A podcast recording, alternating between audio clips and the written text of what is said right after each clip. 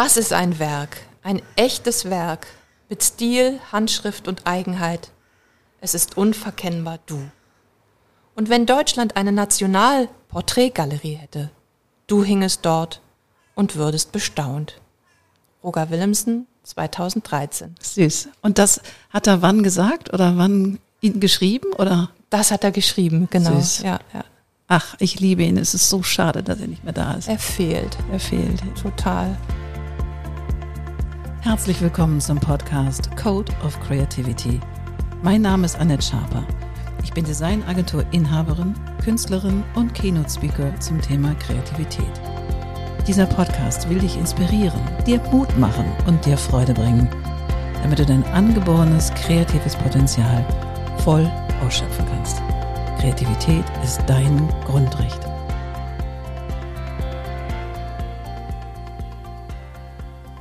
Und sage herzlich willkommen zu einer neuen Folge im Code of Creativity Podcast. Und heute habe ich einen ganz besonderen Gast hier, nämlich eine Kunstmalerin mit dem Schwerpunkt auf Porträt und Menschenbildern.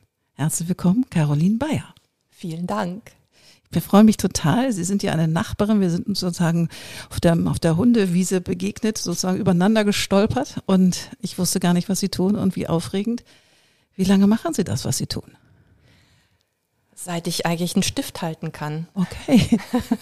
Also Ihre Eltern mussten dran glauben und Ihre Großmütter. Und da haben Sie sie immer schon porträtiert. Wie kann ich mir das vorstellen? Also ich hatte schon, seit ich wirklich einen Stift halten kann, sehr viel zu tun. Mhm. Ich habe immer gezeichnet und Großmutter, die manchmal auf mich aufpasste, die hatte eigentlich gar nichts mit Kunst am Hut. Und die hat dann mal, um mich zu beschäftigen, mit einem weißen Blatt Papier und wirklich einem so schön gespitzten Bleistift mir Punkt, Punkt, Komma, Strich, fertig ist das Mondgesicht. Ist ja eigentlich nicht toll, aber ich war komplett in den Bann gezogen, weil eine Welt entstand. Und dann war es um mich geschehen. Okay. Und dann dachte ich, jetzt mache ich mal weiter, mal gucken, was dann passiert. Und so war ich tatsächlich schon mit 3 immer schwer beschäftigt. Meine Mutter hat dann einen kleinen Tisch mir hingestellt mit Farben und Stiften und Papier. Und ich habe produziert ohne Ende, weil ich eine riesen Fantasie hatte und war eigentlich immer so ein bisschen gestört, wenn sie dann sagte, komm, jetzt musst du auch mal was anderes machen. Wir gehen jetzt mal zu und besuchen die. Und dachte ich, oh ja, na gut, aber hoffentlich vergesse ich jetzt nicht wieder alles, was ich machen will, denn ich konnte ja es noch nicht aufschreiben. Nicht? Na klar. Wow. Ja, und so hat sich das dann so fortgesetzt. Also auch dieser Wille zur Gestaltung ging durch die ganze Schulkarriere bis hin zum Kunstleistungskursus und dann der Wunsch auch Kunst zu studieren. Und verantwortungsvolle Eltern sagen dann, ja, willst du das wirklich? Kannst du damit leben? Kannst du davon leben? Ist das wirklich ein echter Wunsch oder nur eine fixe Idee? Und dann, habe ich erst mal ein Auslandsjahr gemacht. In Rom war ich und war damals total begeistert von der Alta Moda, die da so aufkamen und von den Modedesignern und alles, was an Ateliers rund um die spanische Treppe waren. Dachte ich, na gut, vielleicht machen wir einen Kompromiss. Mhm. Modedesign. Ich hatte so das im Hinterkopf, kleines eigenes Atelier, ich mache meine Entwürfe, kann dann zeichnen und malen, mache Stoffentwurf, Figurinen, Schnitte und lasse aber nähen, weil ich dazu überhaupt keine Lust hatte. Mhm. Und dann sagte meine Mutter, die auch aus dieser Richtung kommt, das ist nicht gut, du musst nähen lernen, du kannst nicht was entwerfen, ohne zu wissen, wie es gemacht wird, lern mal nähen. Mhm.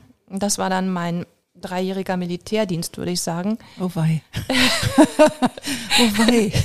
Es war hart. Also es gab keine Lehrplätze. Wir sind von Atelier zu Atelier gegangen und es wurde immer so einem aufgemacht und so ein bisschen mitleidig geguckt. Ach, Sie suchen eine Lehrstelle, dann kommen Sie mal in 5 Jahren wieder. Als Schneiderin dann, oder? Genau, ja. Genau. Damenschneider. Und dann gab es aber von der Stadt Hamburg ein Projekt, dass man überbetrieblich lernen konnte mit 30 Auszubildenden und 2 Meistern. Okay. Das war am Billhorner Röhrendamm in dem Mercedes-Haus. Das gibt es heute noch mit dem Mercedes-Stern obendrauf. Und da war in der 3. Etage unsere Lehrwerkstatt. Und da habe ich dann 3 Jahre abgelitten, wirklich, weil es nicht freundlich war. Es war nicht beschaulich, so wie man sich das eigentlich vorstellt, sondern es war eine richtig knallharte Schule mit allen gesellschaftlichen, also Menschen aus allen Schichten, die da waren. Und türkisch sprechende Mädchen, afghanische Mädchen, ein paar Deutsche waren auch da. Und das war für mich nach Abschluss, ich sag mal, Sophie Barat-Schule, wo man eigentlich denkt, ja, was studiere ich jetzt mal? Eine gute Lehre, weil ich gelernt habe, von diesem hohen Ross der Abiturientinnen herunterzukommen und mich wirklich dort einzufügen mit meiner Andersartigkeit. Denn wenn ich zur Fatma sagte, kannst du mir bitte mal das Garn geben, guckte sie mich fragend an und sagte, was willst du? So, und das war für mich dann ein bisschen, ja, dass ich mich da auch angeglichen habe, dass man auf irgendein Level kommt, miteinander zu kommunizieren. Also es war rundum eine harte, aber eine, ich möchte, harte Zeit, aber ich möchte sie eigentlich nicht missen. Und schneidern Sie sich jetzt noch was? Nein, ich habe sofort mein Lehrstück verkauft, die Maschine verkauft und ich bin viel zu nervös. Ich habe mich dann parallel zur Gesellenprüfung eben an der Angartstraße beworben für Modedesign. Wollte ich erstmal hier ausprobieren, bevor ich nach Rom gehe, mal gucken, wie meine Chancen sind, und wurde da auch angenommen und habe da dann auch angefangen und fand es grässlich, weil ich merkte, es ist das Arbeiten für morgen, was gleich gestern ist. Und die Oberflächlichkeit ist sehr groß. Man muss unglaubliche Beziehungen haben, um überhaupt da einen Weg zu finden und so sein Ding zu machen. Und ich fand das sehr unangenehm und habe dann innerhalb des ersten Semesters nochmal mich bewerben müssen, weil es ein anderer Studiengang ist für Kommunikationsdesign und Illustration. Und habe das dann, war meine Mappe unter den ersten 7 und habe meinen Eltern erstmal nichts gesagt und erstmal losgelegt mit dem Studium. Und dann habe ich gesagt, also ich habe doch nochmal umgesattelt. Dann waren sie etwas besorgt. Okay, aber Kommunikationsdesign war ja schon, obwohl, nee, mein Vater meinte auch, damit verdient man kein Geld. Aber war ja schon ein bisschen anerkannter, ne? Oder als Mode? Ja, war anerkannter und man hat natürlich berufsorientiert studiert. Genau. Und war nicht so der freie Künstler, der irgendwas macht, was keiner haben will zunächst erstmal, nicht? Das war schon sehr berufsorientiert und ich hatte das Glück, da sehr tolle Maler zu haben, Mallehrer, Professoren, und habe da erstmal alle ausprobiert. Ich habe auch unendlich lange studiert, das geht heute gar nicht mehr. Ja. Und habe wirklich dadurch ein ganz gutes Spektrum bekommen und habe zum Schluss bei einem abstrakten Expressionisten, der bei Willem Grimm an der Hochschule studiert hatte, mir nochmal den Rest gegeben. 2 Jahre wirklich von morgens bis abends bei ihm gelernt und war ganz froh. Dann hieß immer das in unserem Studienzweig, Kinder, ihr wollt keine Maler werden, ihr wollt Illustratoren werden. Und wir immer, nee, malen ist schon toller. Denn die Maler sagten dann immer, die Professoren, Illustration ist Mist. Und die Illustrationslehrer sagten immer, ja, aber ihr müsst an den Markt denken, nicht? Na klar. Ihr wollt ja auch verkaufen. Und das war immer so eine Gratwanderung. Und unser Jahrgang hatte einen sehr guten Ruf. Wir hatten einen ganz, ganz tollen Professor, Rüdiger Steuer, der mit uns dann auf die Kunstmessen gefahren ist, auf die Illustrationsmessen nach Bologna, auch nach Frankfurt. Und dann sind wir alle mit unseren Mäppchen rumgerannt und dann hieß es mal, da kommen wieder die Hamburger mit ihren düsteren Farben. Wow. Und wir waren sehr angesagt und haben sehr, sehr viele Preise auch gewonnen. Cool.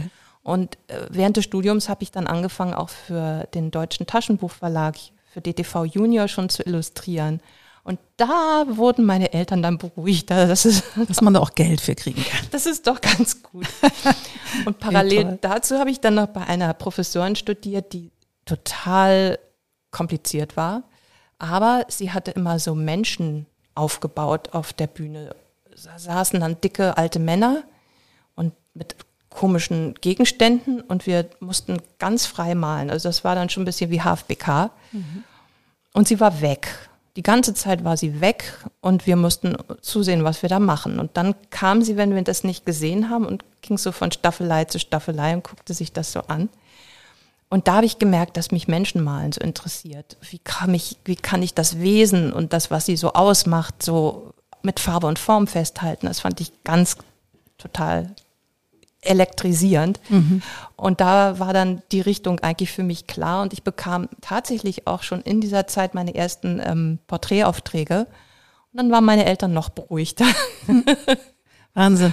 Und wie kann ich mir das vorstellen? Also so ein Porträtmaler, wie ich es aus alten Filmen kenne, die sind ja hoch vergeistigt und sitzen im Atelier. Und dann kommt der hochhonorige Mensch, setzt sich dorthin auf einen Stuhl und sitzt und sitzt und sitzt und sie malen. Kann ich mir das so vorstellen oder ist es ganz anders?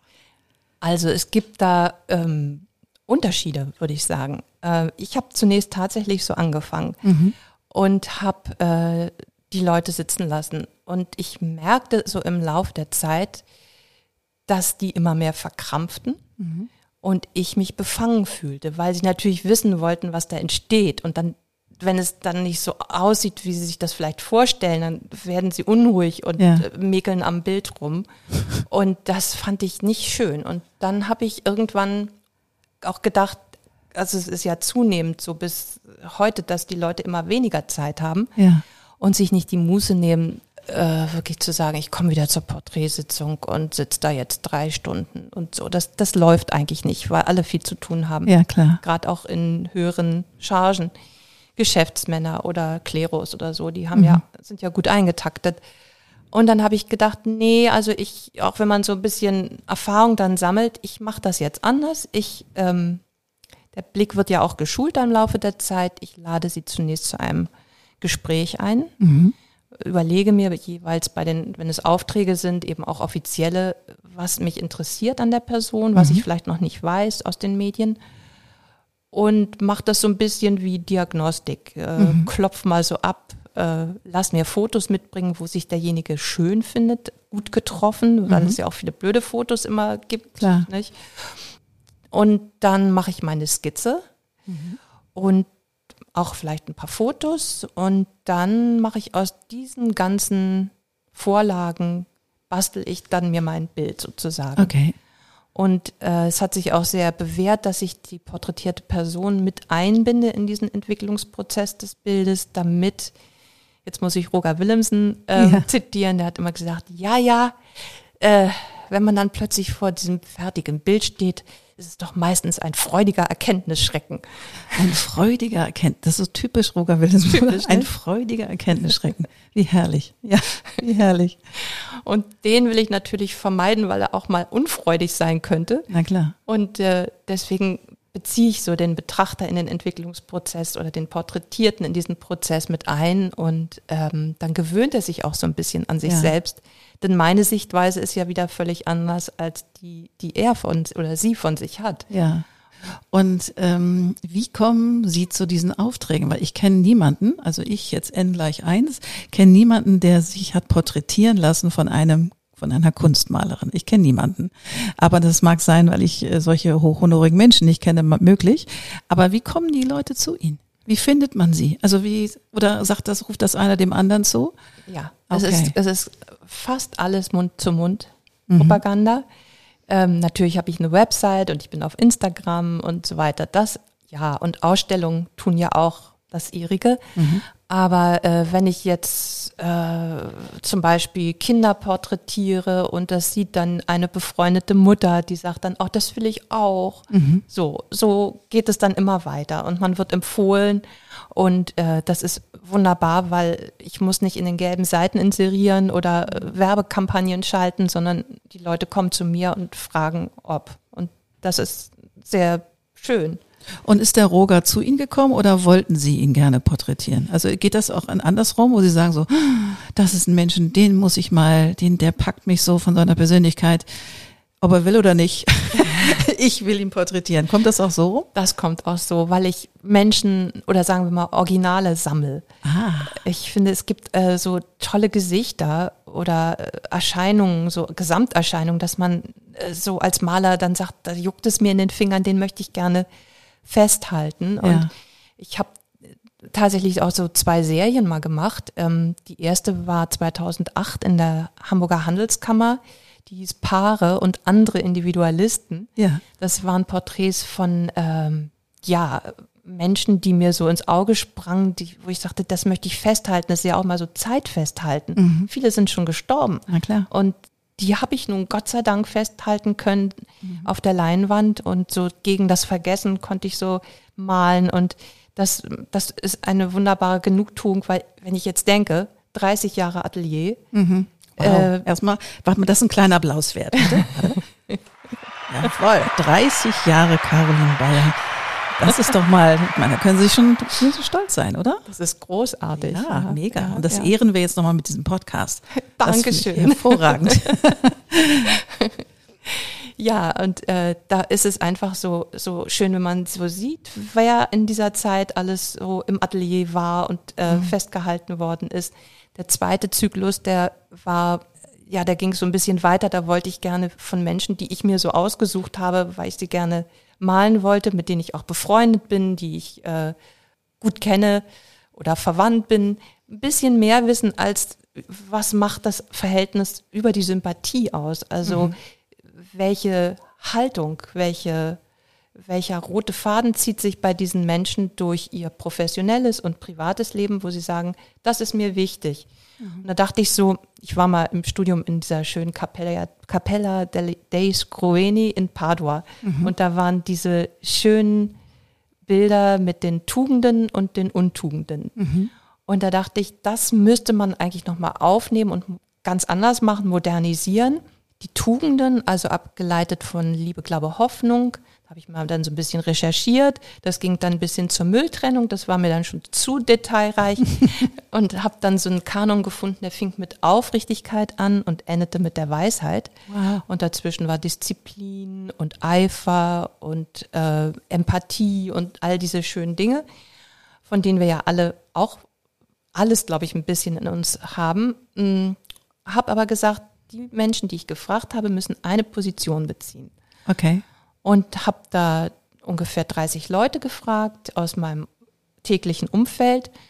Und die haben dann alle zur selben Tageszeit auf einem Stuhl gesessen, zu diesem Thema auch mir was gesagt. Und ich habe das dann so in dieser schon beschriebenen Form festgehalten und habe einen Zyklus daraus gemacht, der hieß Wofür sein, dafür sein. Mhm.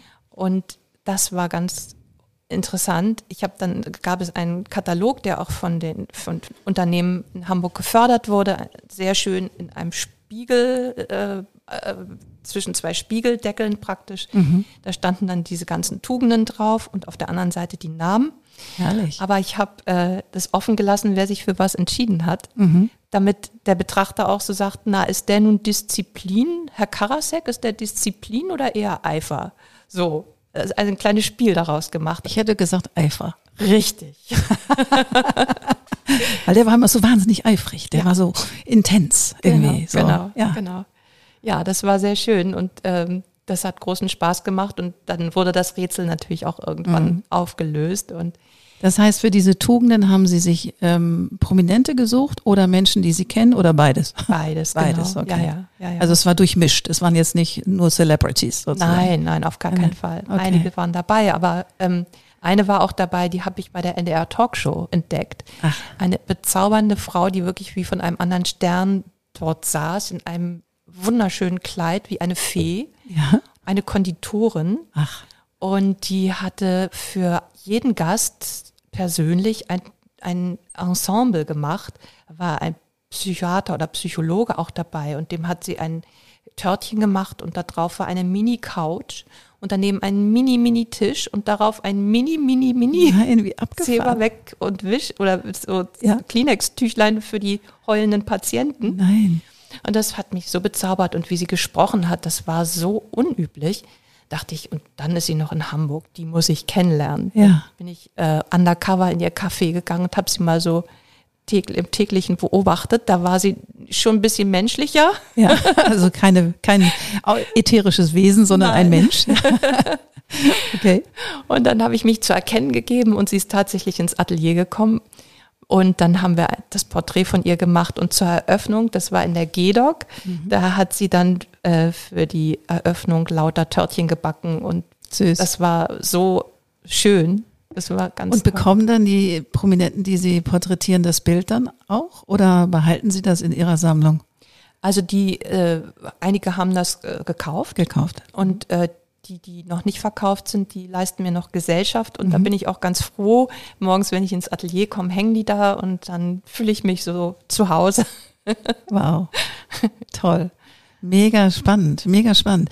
Und was war so die verrückteste Geschichte, also wenn Sie den Namen nicht nennen können, aber wenn Sie sagen so, boah, das hat mich maximal herausgefordert, weil die Persönlichkeit mir über die Öffentlichkeit oder aus meinem persönlichen Umkreis ganz anders sich dargestellt hat, als nachher im Porträtieren. Gibt es sowas auch? So ein Überraschungsding? Also muss ich sagen, ich finde bei, gerade bei Prominenten, oder Menschen, die viel in der Öffentlichkeit auftreten und man die mediale Realität von denen so mitbekommt, es ist schwer, das alles mal zu vergessen, wenn die vor einem sitzen, dass mal diese Vorhänge alle fallen und der Mensch, so wie ich ihn wahrnehme und wie er mich wahrnimmt, so zutage kommt. Es gibt da Leute, die lassen einen nicht ran, die bleiben in ihrer Pose. In ihrem Abbild. Sozusagen. Absolut, ja, absolut. Das ist dann schwierig, weil es wird dann leicht so ein Abziehbild. Und das möchte ich nicht. Ich möchte gerne den Kern des Gegenüber treffen und das Wesentliche rausarbeiten. So wie mit der Wünschelrute zu sagen, nee, Oberfläche interessiert mich nicht. Ich will wissen, was da drunter ist. Ja. Und wenn sich derjenige nicht öffnet und offenbart, dann habe ich da schlechte Karten. Ja. Und da gab es mal einen Fall, ja, er war total zufrieden, aber ich nicht. Okay. Aber was Sie gefragt haben, die überraschendste Person ist tatsächlich Roger gewesen, den ich ja durch Roger Willemsens Woche war das, nicht? Ja. Bewundert habe. Das war ja so ziemlich noch am Anfang. Und ich fand das so toll, wie er Leute inszeniert und sich mitteilen lässt. Und er wohnte bei mir um die Ecke und meine Mutter war auch immer vollkommen erfüllt von seinem Interviewstil und ist dann, hat gesagt, Herr Willemsen, ich muss Ihnen ja mal sagen, diese Sendung. Und der ganze Kontakt kommt über meine Mutter. Die haben beide eine Korrespondenz geführt. Nein. Und er hat ihr handschriftliche, lange Briefe geschrieben. Oh, süß. Und irgendwann hat sie dann mal gesagt, wissen Sie, ich habe eine Tochter und die malt. Das, wenn man das schon hört, dann sagt man ja, gerade als so beschäftigter Mann wie Roger. Und die würde sie so gerne porträtieren. Und dann kam also eine sehr höfliche Antwort. Ja, er sei, das fände er ja schön, und aber er hätte so wenig Zeit, also diese Tochter, er würde das im Hinterkopf haben, müsste sich auf Warten einstellen. Okay. Und das hat die Tochter dann auch. Die Tochter hat gewartet. Ich meine, er musste ja auch bei, zum Beispiel bei Mitsuko Uchida, musste er ein Jahr warten. Und ich habe auch ein Jahr warten dürfen. Und dann kam er aber, und es war also so unmittelbar und wirbelsturmartig. Also eine Stunde mit ihm zu sprechen war wie mit normalen Menschen einen halben Nachmittag zu reden oder Nachmittag. Wow. Ist so intensiv, so unglaublich dicht alles, und da war er ja noch relativ jung und hatte so ein Blöckchen dabei und sagte, ja, so journalistisch bin ich ja immer unterwegs, und so dann mit seinen Krusselhaaren, und war so nett, und ja, und dann habe ich da so meine Skizzen gemacht, und dann ist er wieder weggegangen, und dann habe ich das Bild gemalt, und er hatte mir ein Buch von sich dagelassen. Das hieß noch eine Frage, Begegnung mit Menschen und Orten. Das habe ich gelesen und dachte, um Gottes Willen, wenn der malen würde, das wäre Francis Bacon oder so sezierend. Also ich war wirklich geplättet, dachte ich, nee, das ist nicht der freundliche junge Mann, das ist nur die Oberfläche. Der hat solche Tiefen und Abgründe, das muss ich komplett anders malen. Dann habe ich das zweite Porträt, er hatte das erste, Gott sei Dank, noch nicht gesehen, nur mich auf den Gesichtsausschnitt, also Stirn, Haaransatz, Kinnspitze fokussiert. Und dann, er liebt ja auch den Jazz, hat auch ziemlich schwarz-weiß Sachen beschrieben in dem Buch. Natürlich gab es auch Grautöne. Dachte ich, ich mache es in schwarz-weiß-grau. Ja.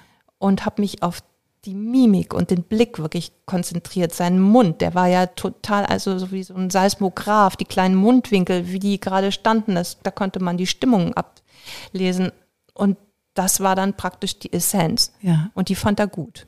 Da war ich sehr erleichtert, und dann habe ich ihn noch ein drittes Mal für diesen Zyklus in der Handelskammer gemalt, und da habe ich ihn zu Hause besuchen dürfen, da wohnte er noch das ist jetzt Reinbek, glaube ich, ne? Oder? Das war die letzte Adresse. Ach so. Nee, das war hier in der Nähe vom Mittelweg. Mhm.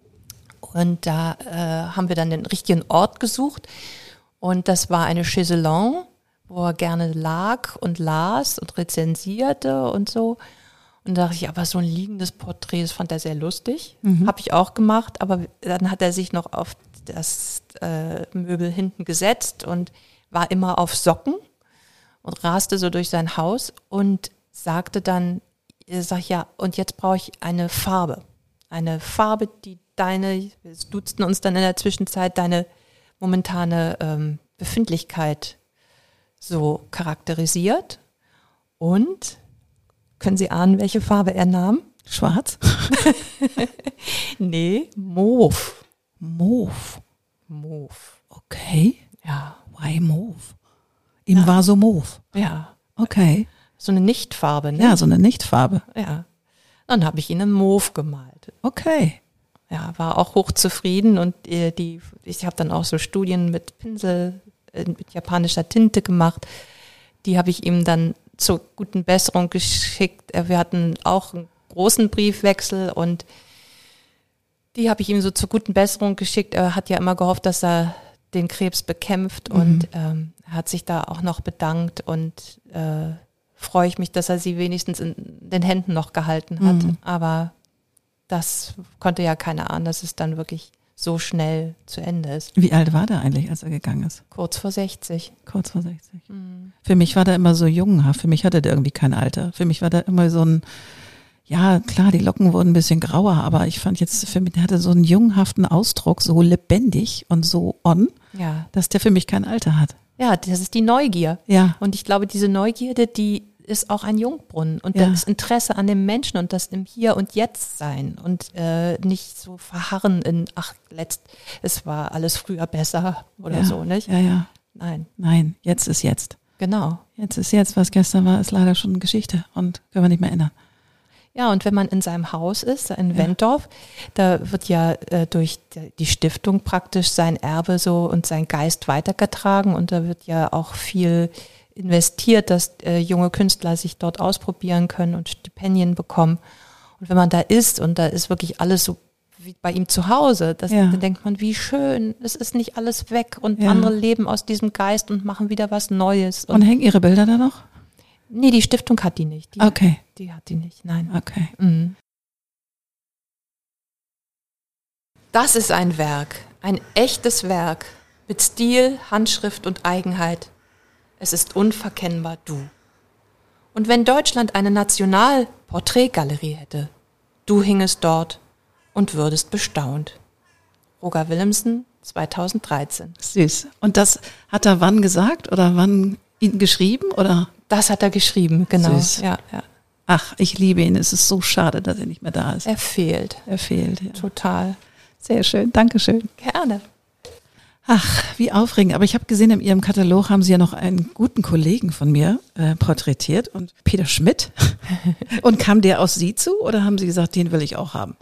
Zunächst so. Mhm. Und dann hatte er auch zugesagt, ach ja, das fände ich wunderbar, das machen wir. Und dann kam es nie dazu. Okay. Und tatsächlich sind wir auf einem Fest begegnet und standen am Stehtischchen zusammen und dann haben wir gesagt, jetzt haben wir 20 Jahre gewartet, dann machen wir das doch jetzt mal. Ach, wie lustig. Ja. Und war das auch ein angenehmes Sein? Sehr, sehr. Also er war sehr beschäftigt, ist sehr beschäftigt ja immer. Und die Termine waren oft kurz vorher dann abgesagt worden. Aber wenn es dann geklappt hat, war es ja sehr erfüllend und hochinteressant. Und er hat auch als spezieller Gast dann bei der Ausstellungseröffnung auch gesprochen und über diese Werte. Ja. Und er war dann aber schon so in dieser Phase, er hatte alles gehabt und konnte jetzt loslassen, bis auf seinen Maserati, den wollte er behalten. Okay, kann ich verstehen. Es gibt so Dinge, die kann ich verstehen. Okay. Aber er sagt, das kann auch sein, dass ich das irgendwann nicht mehr brauche und es sind doch ganz andere Dinge wichtig. Und das fand ich sehr beeindruckend. Allerdings, weil ich kenne ihn natürlich aus beruflichen Zusammenhängen. Und da kenne ich ihn durchaus anders. Also wirklich, ich meine, er hat meinen ganzen Respekt, weil er hat einfach ganz viel gemacht für die Packaging-Szene, also ganz unbenommen, also meinen ganzen Respekt. Mhm, absolut. Aber ich kenne ihn eben auch durchaus anders. Insofern war ich gespannt, ob er zufrieden war oder wie schnell er zufrieden war mit seinem Bild, weil ich kenne ihn doch als sehr spezifischen Menschen, der lange nicht zufrieden ist, wenn es nicht so. Ja, das war ein Wunder. Also er sagte nämlich, erst so, ja, es gibt von mir ein Porträt, da hatte ich noch Haare.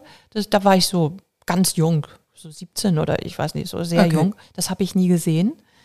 Und dann hat er gesagt, naja, vielleicht ist es dann doch mal Zeit, jetzt nochmal Neues und so. Und dann entstand das so. Witzig. Und dann habe ich ihn auch so mit eingebunden und er hat das immer alles abgesegnet zum Glück.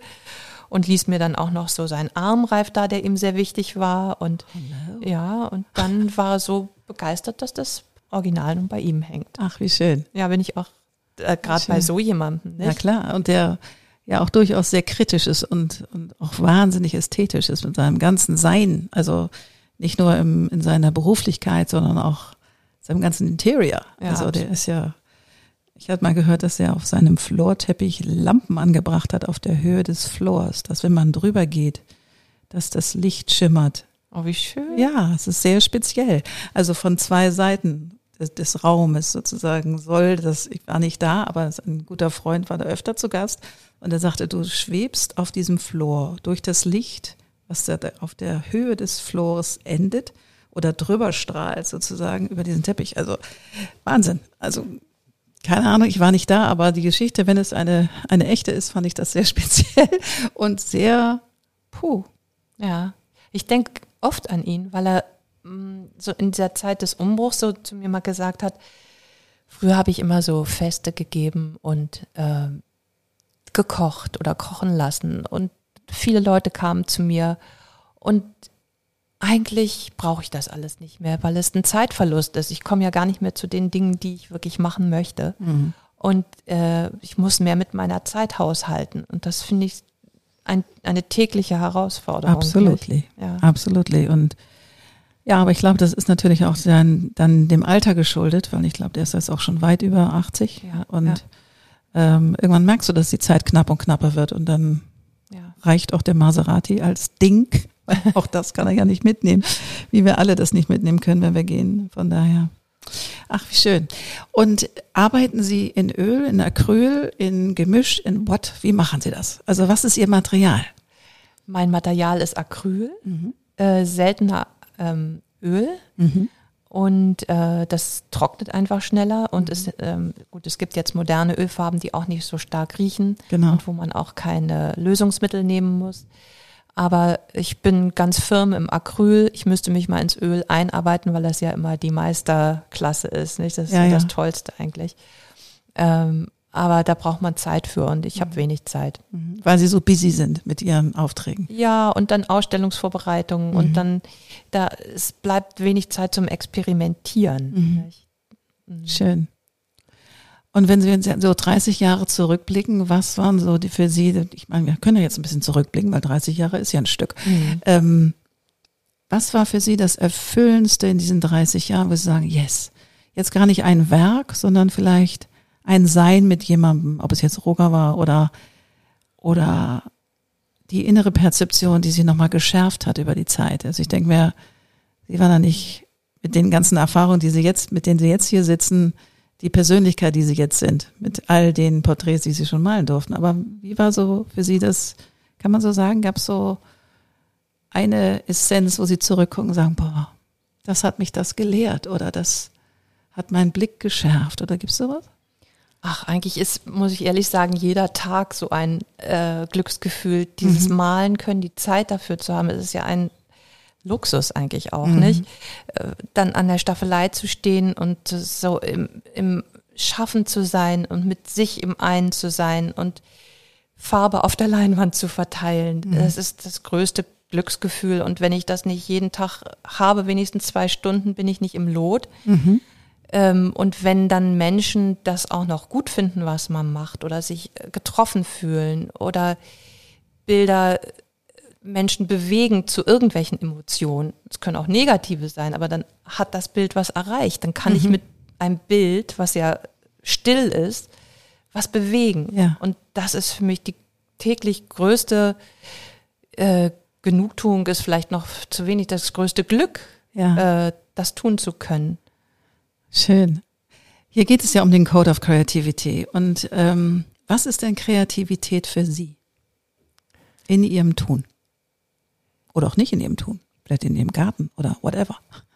Ach, ich finde Kreativität, man ist kreativ oder man ist nicht kreativ. Das sieht man ja bei unkreativen Menschen, die überhaupt keinen Sinn für Kreativität haben, die einfach nur funktional sind und das alles nicht brauchen. Und sind Sie sicher, dass das so ist? Ach, es gibt doch viele Menschen, die essen ihre Pizza aus der Pappe und vermissen nicht das Porzellan oder das Silber, ja, oder einen schön gedeckten Tisch. Das sind ja alles Kulturgüter. Ja. Und ich finde, eigentlich ist jeder Handschlag kreativ. Wenn ich sage, Alltag, was eigentlich ein doofes Wort ist, also ein normaler Tag, ja, finde ich, ist es immer wichtig, dass man den kreativ gestaltet, dass das Frühstück schön aussieht, dass der Tisch schön aussieht, wenn man ihn deckt. Dann ist es kreativ, was ziehe ich an, wenn es nicht gerade der Malerkittel ist. Auch der kann ja hübsch aussehen. Oder? Also mein Malerhemd sieht total kreativ auf und meine Schürze noch viel cooler. Ja, und so geht es dann weiter. Und dann eben, was mache ich aus einem Auftrag? Was wird daraus dann Kunst? Was ist dieser Prozess des Kunstmachens? Das, finde ich, ist Kreativität. Ja, so geht es eigentlich dauernd. Ich kann gar nicht unkreativ denken. Ja, schön. Mhm. Und wenn ich jetzt zu Ihnen kommen würde, also angenommen, ich möchte mich jetzt verewigen lassen auf Leinwand, nicht auf dem Foto. Wie lange ist denn so ein Prozess? Also angenommen, ich komme und drohe mit Auftrag und sage so, ich möchte das jetzt. Ja. Wie lange dauert das? Ungefähr. Also das kommt immer drauf an, wie viel in der Pipeline ist, nicht? Mhm. Aber wenn Sie jetzt sagen, so, ich brauche das jetzt, das ist immer schlecht, nicht? Wenn man sagt, so Zeitdruck, der ist immer kontraproduktiv. Am besten sind immer die Aufträge, wo ich gelassen werde und wo keine Vorgaben sind, weil ich das dann entwickeln kann und das haut auch meistens hin. Und dann würde ich immer sagen, wenn man sofort jetzt anfangen würde und auch abhängig von Ihrer Zeit, wann Sie dann gucken kommen können, würde ich mal sagen, es könnte ein Vierteljahr dauern. Mhm. Ja. Ja. Und haben Sie dann parallel Malings, die Sie machen, also verschiedene Porträts, die Sie in Arbeit haben? Also haben Sie mehrere Staffeleien da stehen und sage ich, da ist Roger und da ist Herr Karasek und da ist Peter Schmidt und da ist Annette Schaper. Genau. Ich male immer parallel, weil ich immer finde, dass es ganz gut ist, wenn man sich nicht so festbeißt. Aha. Und dann muss man das Bild auch mal wieder stehen lassen und wieder neu drauf gucken.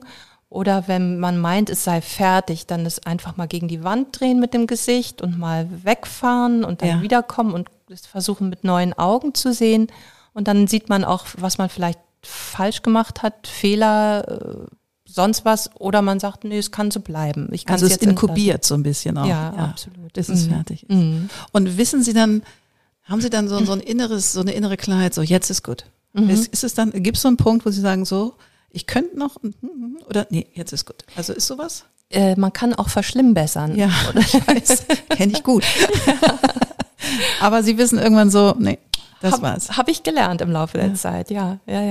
Und wenn Sie ganz Mäuschen sind und diese 4 Bilder sind in Ihrem Atelier, unterhalten die sich auch? Das möchte ich auch gerne mal wissen. Das stelle mir das gerade so vor, wenn die da so, hoch, wer bist du denn? Also ja, auch wenn ein neuer dazukommt, dieser Zyklus, der ist ja was offen. Willst du denn hier? Genau. Ach, du bist der Neue. Mhm.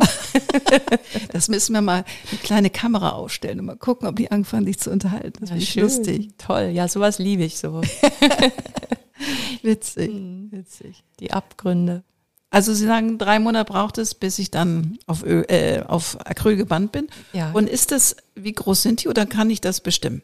Das können Sie bestimmen, was Sie von sich gerne gemalt hätten, ob es nur ein Kopf ist, ob es ein Brustbild ist oder ob es der ganze Mensch ist, also als Gesamtkörperbild. Dann muss das auch natürlich immer klar sein, welche Größe es haben darf, nicht? Gesamtkörperbild sieht meistens nicht so toll aus, wenn man das in 40 30 macht, das ist dann so Mini-Köpfchen, ja, so, nicht? Pieps. Ja. So pieps klein. Okay. Und ich mache immer eigentlich gerne 1:1, aber man muss ja auch an die kleineren Wohnungen denken. Korrekt. Und dann natürlich auch, was derjenige investieren möchte. Das ist natürlich auch immer. Und so können wir mal sowas raushauen? Also was würde so ein Portier von bis kosten? Also gibt's sowas? Ja, das kann man so sagen. Also ich würde mal sagen, so ein kleiner Kopf, würde ich sagen, ab 2,5 und so bis Gesamtkörper ist so zwischen 12 und 13. Okay. Plus Märchensteuer. Genau. Ja, sehr schön. Also haben wir einen kleinen Spoiler-Alarm hier gemacht.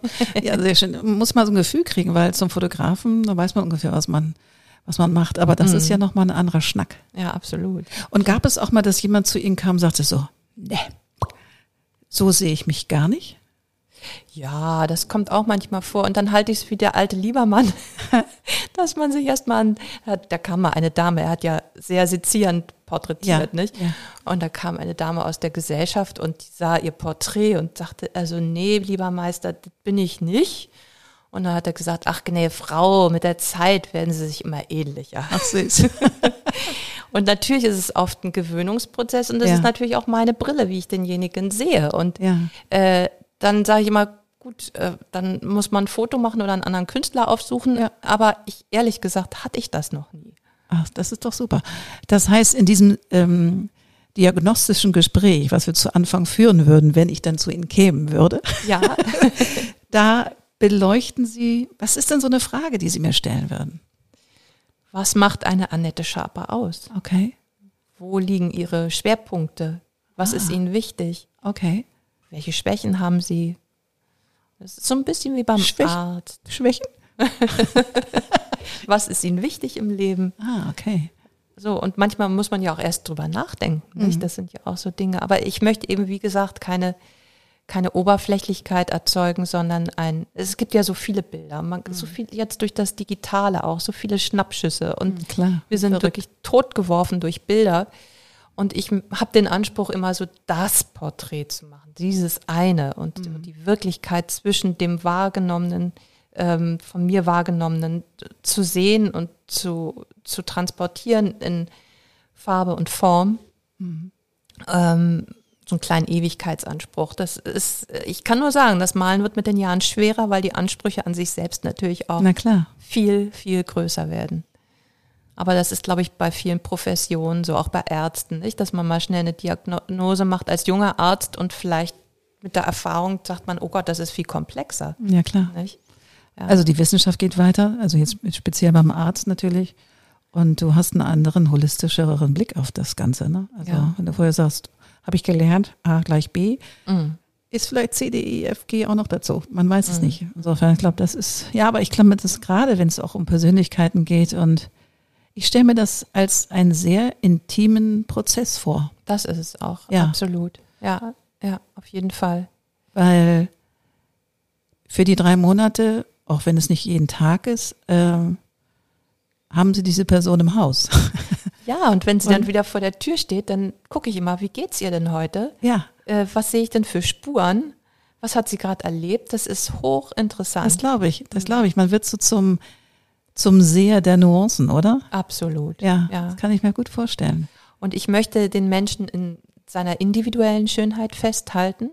Das heißt nicht, dass ich schönen will, aber was habe ich von einem Porträt, wo jemand so nicht so in sich ruht und nicht so strahlt, sag ich mal, von innen heraus.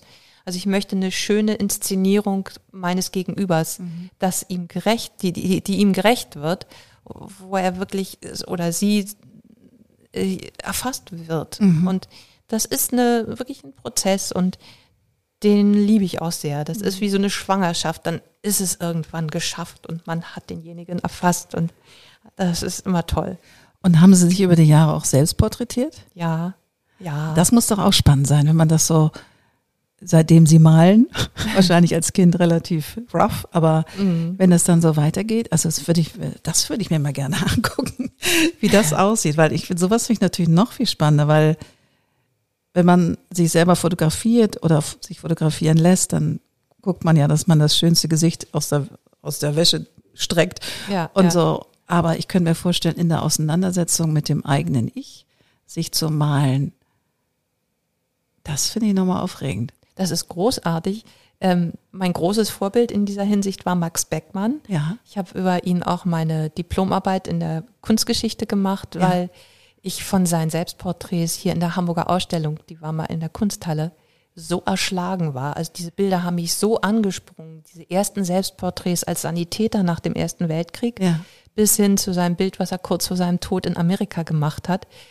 Diese Spannbreite von Ausdruck, und ich habe dann alles gelesen, was ich von ihm kriegen konnte. Die Briefe, die Bücher über ihn, Briefe an Minna, also hochinteressant. Und man hat eben, wenn man sich selbst porträtiert, alle Freiheiten, weil man keinem gefallen muss. Das ist ja meine eigene Interpretation, wie ich gerade zu mir selbst stehe und die Überprüfung meiner Befindlichkeit. Und man braucht auf keinen Rücksicht zu nehmen. Ich habe leider noch nicht so viele Selbstporträts gemalt, aber wenn, fand ich immer diese Entstehung so irre, weil man plötzlich aussah wie seine Vorfahren. Plötzlich dachte ich, oh Gott, jetzt sehe ich aus wie meine Mutter, meine Großmutter. Das kann ja wohl nicht wahr sein. Also das ist so eine Entwicklung und so viel Familie kommt dadurch. Das ist manchmal ganz schön erschreckend. Glaube ich, Ich habe, mein Urgroßonkel ist Friedrich Schaper, einer der Impressionisten, der Jungwilden sozusagen zu der Zeit, als Alfred Lichtwark Direktor der Kunsthalle war. Ja, ja. Und ich habe von dem ein Selbstporträt. Und ich liebe seine impressionistischen norddeutschen Motive. Ich liebe das. Aber sein Selbstporträt ist ein Stich. Und ich finde ihn furchtbar. Ach, schade. Ich finde ihn wirklich furchtbar. Und der steht irgendwo.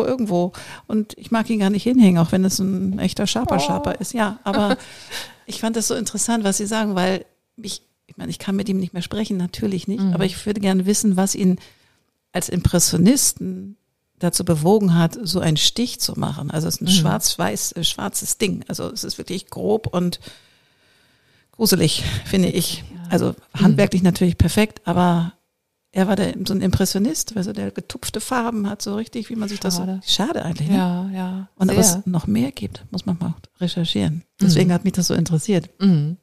Aber ich könnte mir vorstellen, dass das, weil wenn man, also ich habe auch schon viele Leute gepflegt, die dann irgendwann gegangen sind. Mhm. Und wenn die Essenz zurückkommt, also wenn sie dann Gewicht verlieren dann dann schimmert das Familienerbe durch und dann siehst du plötzlich, als meine Tante sich anschickte zu gehen und die war sehr voluminös und so gegen Ende ihres Seins guckte ich sie an und dachte, sie sieht aus wie meine Mutter. Ui. Sie sieht aus wie meine Mutter und meine Mutter ist Jahre später erst gegangen, aber dachte ich so krass und ich kann mir vorstellen, wenn sie so wirklich unverstellt, soweit man es kann, aber in sich hineinguckt und das versucht zu porträtieren, dass alles andere auch abfällt. Also, dass die Show abfällt, die Maske abfällt, weil das ist ja die Chance. Absolut. Ja.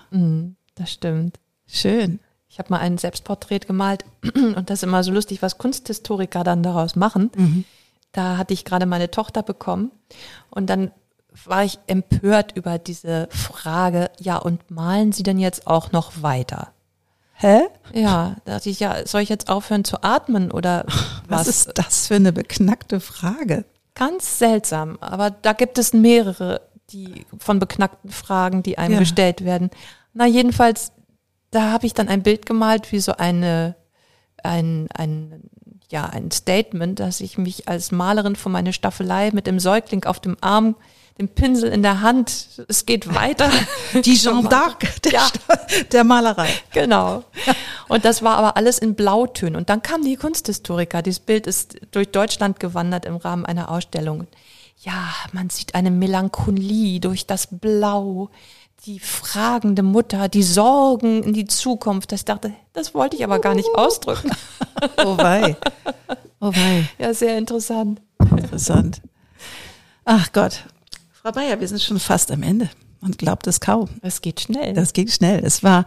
Ich fand es mega spannend, weil erstens kenne ich keine Kunstmalerin, die sich sozusagen auf Porträt und Menschen spezialisiert hat. Und ich fand es ganz beglückend. Ach, das freut mich. Ja. Ich fand es auch es ist sehr interessant, wenn man auch so gefragt wird und die Chance hat. Vielen Dank. Sehr gerne.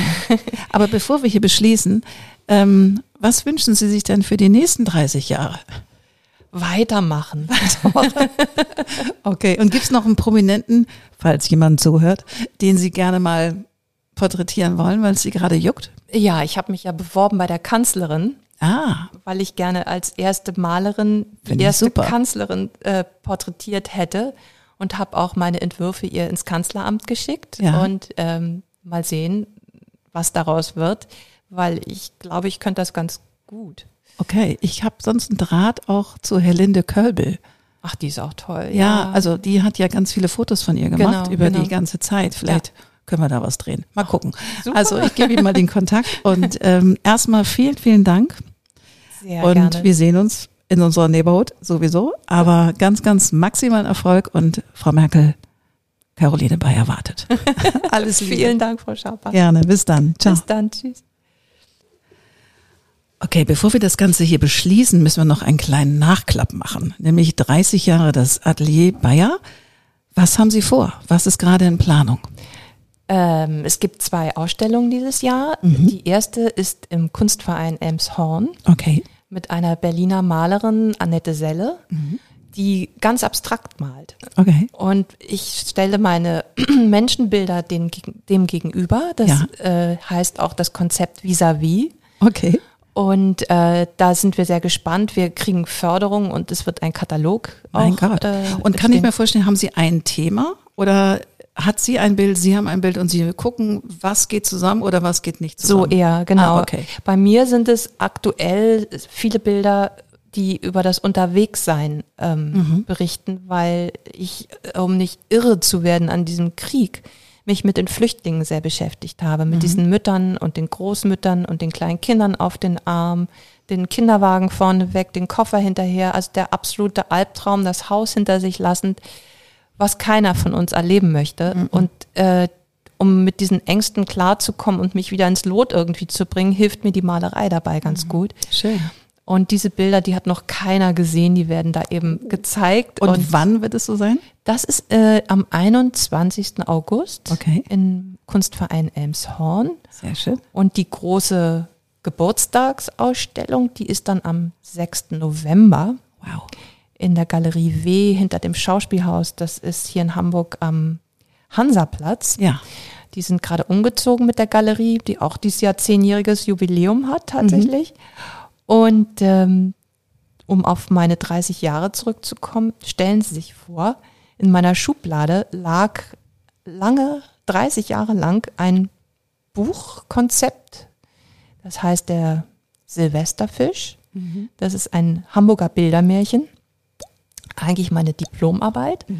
Und der wollte jetzt raus und ich habe den Verleger gefunden und den Galeristen, der das dann zeigen wird. Und es gibt da eine Buchpremiere und da bin ich sehr glücklich, dass der Fisch jetzt endlich fliegen kann. Sehr schön. Auch dafür maximalen Erfolg. Wie aufregend. Dann haben Sie ja richtig, es ist ja ein Feierjahr sozusagen. Es ist ein Feierjahr. Ja, ich hoffe, Sie werden auch ordentlich hochgehoben, auch in Ihrer Familie. Und Ihre Mama lebt ja auch noch. Wie findet sie das Ganze? Naja, meine Mutter ist ja auch Malerin. Ach so. Und sie freut sich, dass die Saat aufgegangen ist. Wie toll. Wie toll. Die freut sich sehr. Herrlich. Dann musst du das nochmal hinten dran. Also vielen, vielen Dank und wir kommen, das ist ja mal klar. Wunderbar. Und wir verlinken das alles in den Shownotes. Sie schicken mir nochmal die ganzen Daten und dann machen wir das. Vielen Dank. Sehr gerne. Bis bald. Bis ciao, ciao. Bald. Ciao.